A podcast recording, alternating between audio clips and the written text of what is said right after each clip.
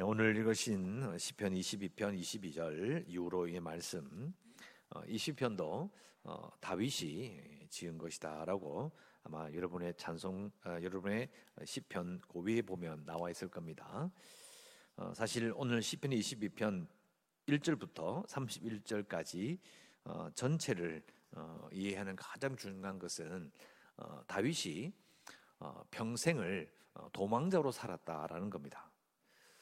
어, 사실 뭐 다윗이 왕으로 이제 하나님께서 기름 부으셨다는 것은 어, 사무엘이 하나님의 뜻을 따라서 이렇게 기름 부을 때에 사울도 알고 있고 온 백성이 다 알아요.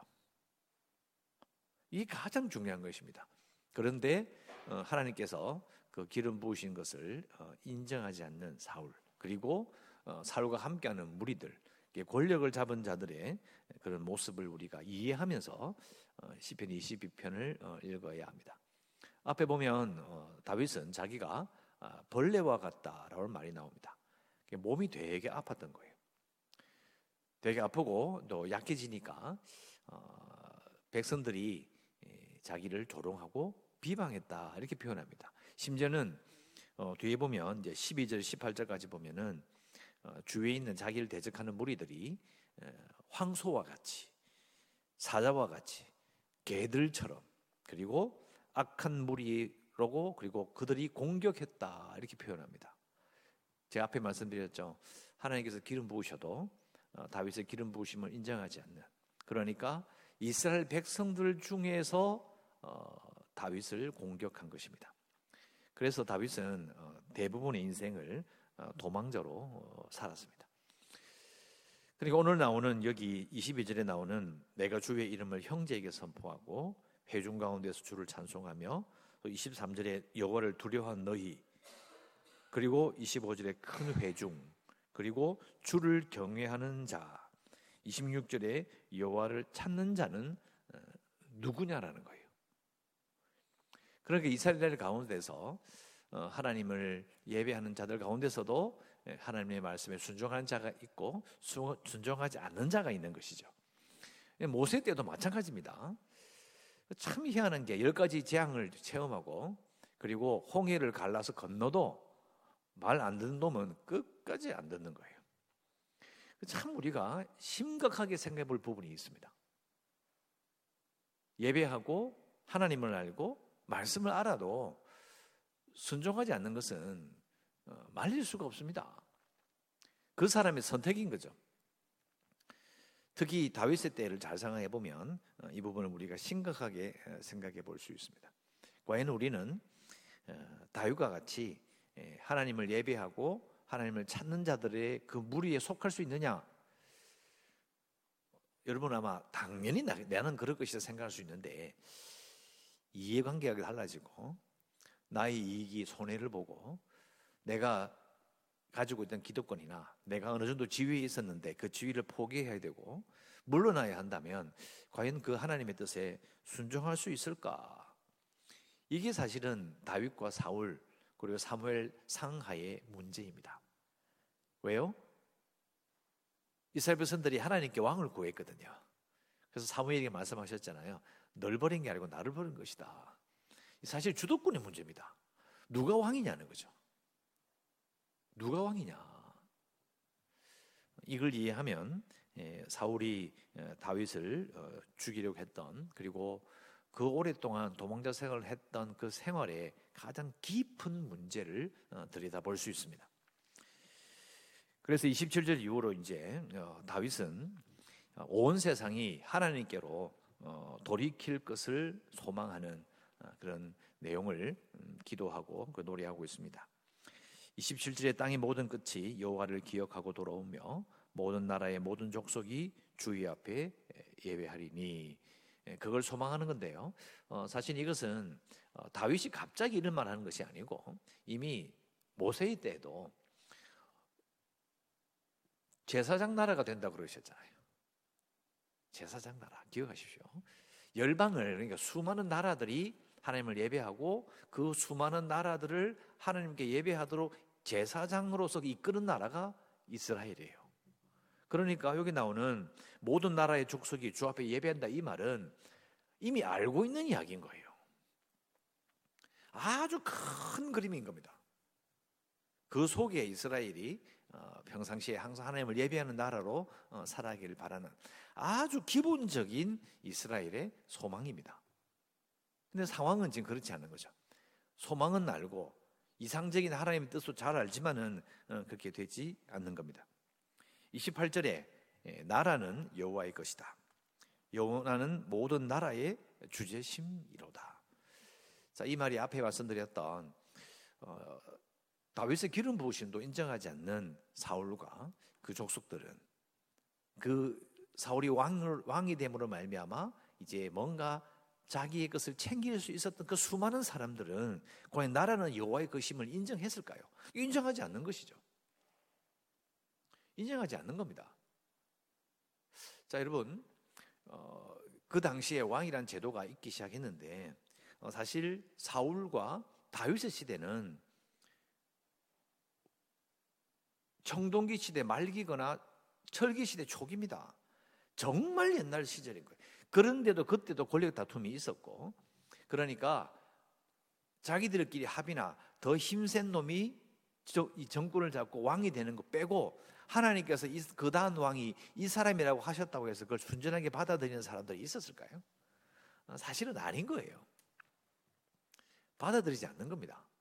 하나님도 알고 예배도 하는 자들이지만 그러나 어, 권력은 어, 포기하지 못하는 것이죠.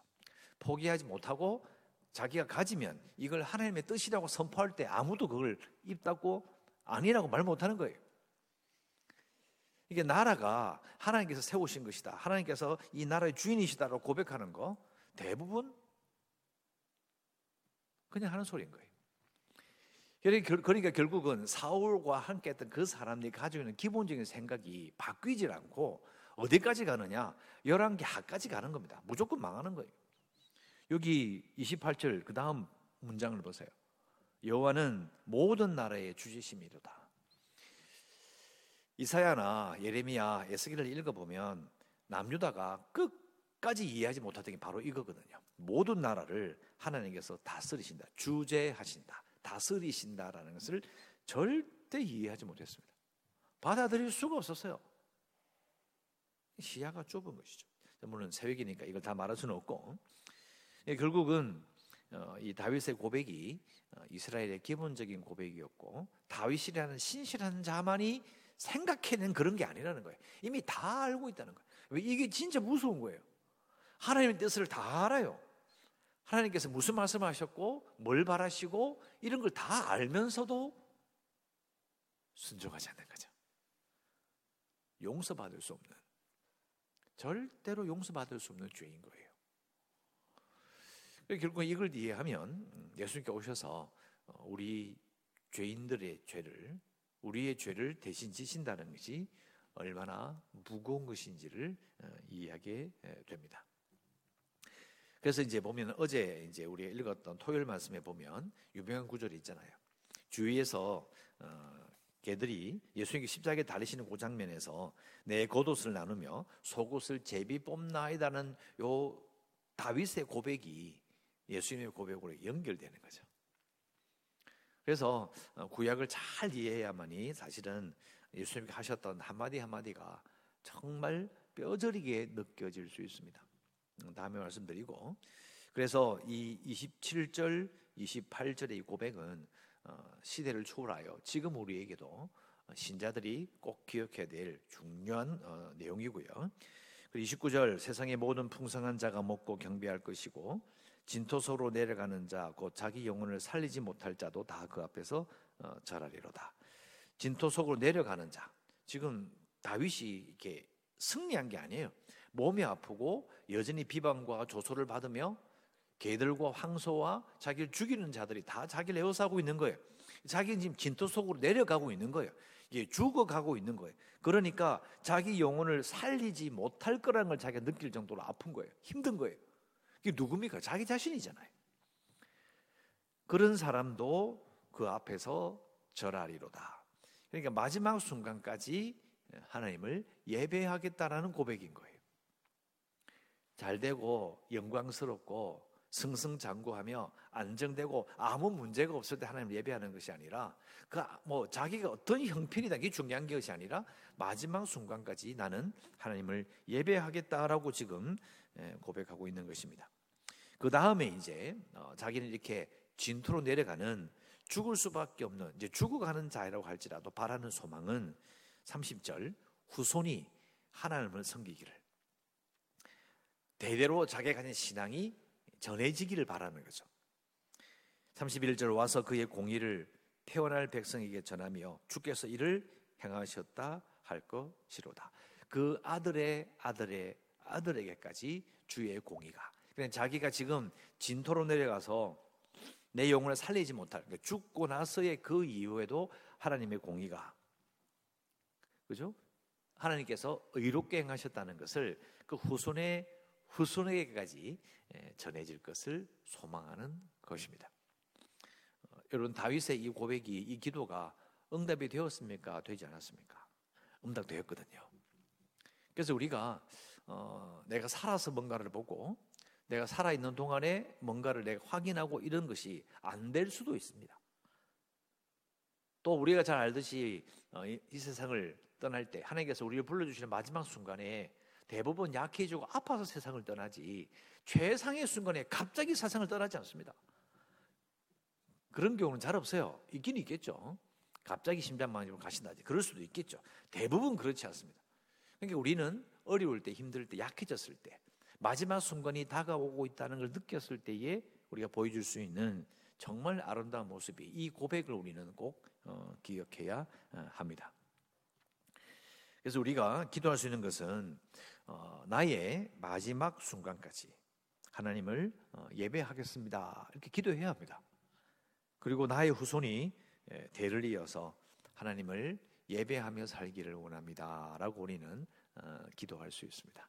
예, 이렇게 기도하시고 어, 교회를 위해서 어, 재개발 소송과 그리고 어, 코로나 극복을 위해서 어, 아직까지 전국적으로 보면 대구 지역을 보면 숫자가 좀 줄어드는 것 같은데 그러나 전국적으로 보면 어, 여전히 잘 줄어들지 않습니다. 위험하지요 아직까지는. 그래서 꼭 기도해 주시고 연약한 성도들 어, 지연이와 그리고 준이를 위해서 기도해 주신 덕덕으로 또 하나님께서 은혜를 베푸셔서 많이 좋아지고 있습니다. 그래서 기도해 주시고 주례가 여름 행사와 그리고 선교지를 또 기도하시고 오늘 좀 무덥긴 하지만 그래도 예배 가운데 하나님 은혜를 부어 주소서 기도하시고 오늘 어, 참으로 평화와 기쁨을 누리시기를 주의 이름으로 축원합니다.